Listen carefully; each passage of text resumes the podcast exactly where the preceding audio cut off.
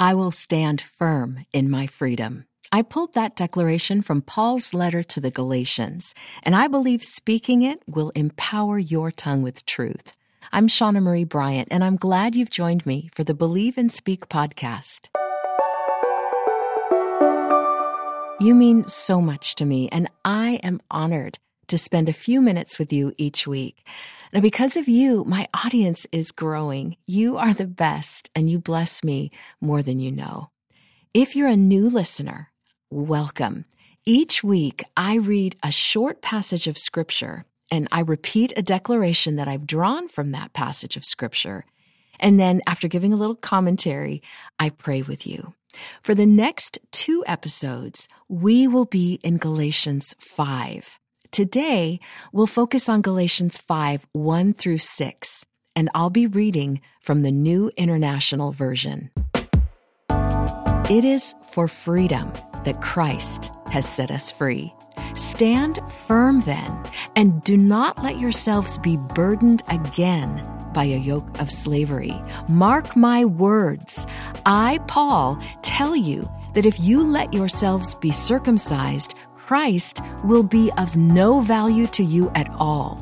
Again, I declare to every man who lets himself be circumcised that he is obligated to obey the whole law.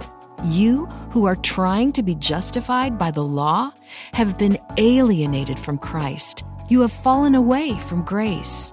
For through the Spirit we eagerly await by faith the righteousness for which we hope. For in Christ Jesus, neither circumcision nor uncircumcision has any value. The only thing that counts is faith expressing itself through love. Amen.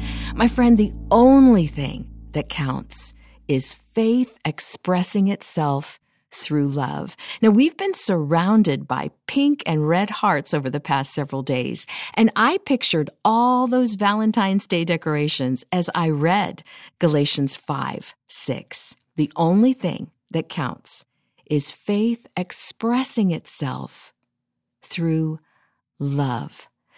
Not following the letter of the law, but faith in Jesus. And love is an expression of our faith in Jesus. Now, another giveaway to our faith is our freedom. Freedom from sin, freedom from the law, freedom from a condescending, judgmental religious spirit. And I declare that I will stand firm in my freedom. Will you say that with me? I will stand firm in my freedom. Today's declaration comes right out of Galatians 5 1 which says it is for freedom that Christ has set us free. Stand firm then and do not let yourselves be burdened again by a yoke of slavery. Paul is very direct with his appeal to stand firm. To the Galatians, the yoke of slavery was circumcision, an outward expression of living under the law of Moses, of obeying every single letter of the law. And Paul said that if they let themselves be circumcised, in other words, if they took on the requirements of the law, then Christ would be of no value. For believers today, Paul's direct appeal is not about circumcision. It's about trying to be justified by the law, which according to Paul alienates us from Christ and causes us to fall away from grace. We are made righteous by our faith, not our adherence to a list of do's and don'ts. Christ set us free to live free from the yoke of trying to be good enough to earn our way into God's good graces. Jesus made a way for us to be reconciled to God, and in Jesus, the do's and don'ts have no value. Obedience to the law has no value. Looking religious and holy and perfect has no value. The only thing that does have value is our faith in Jesus, our firm conviction that Jesus set us free from the law of sin and death My friend, don't take on the heavy yoke of perfectionism. Instead, thank God that Jesus has set you free. And declare this with me one more time I will stand firm in my freedom. Oh, yes, I will stand firm in my freedom. Let's pray. Dear Heavenly Father, I thank you so much for these words that Paul wrote so long ago that are still applicable today. Maybe not the circumcision and the letter of the law of Moses part, but certainly the parts about trying to earn your favor, to earn your good graces by doing, saying, being the right thing. And Father God, we know that all of our acts of righteousness are filthy rags to you, but we are cleansed and covered by the blood of Jesus. Father, I thank you that He has made us holy and righteous and blameless and faultless. And the only thing that counts is our faith expressing itself through love.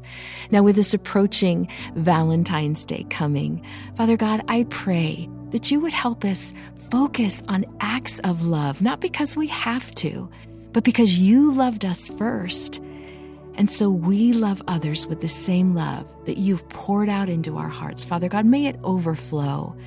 Help us think of someone that we could send a Valentine to that just needs to be reminded of your love for them and that that is all they need is to acknowledge that love, to receive that love. And Father, to let everything else go except for their faith, their faith in Jesus. And I pray that for everyone listening, God, that we would hold fast to the freedom that we have in you, that we would stand firm in knowing that no one can judge us because there is no condemnation for those of us who are in Christ Jesus. And in that, we rejoice. And we thank you for the love that you gave us that covers over a multitude of sin. Thank you Thank you for the freedom we have in Christ, and it's in His name we pray. Amen. I want to thank you for listening. And if you enjoyed this podcast, please give it a five star rating and share it with your friends. And the next time that you feel like you're falling short, remember that it is for freedom that Christ has set you free and declare, I will stand firm in my freedom because your tongue has power. Use it for good.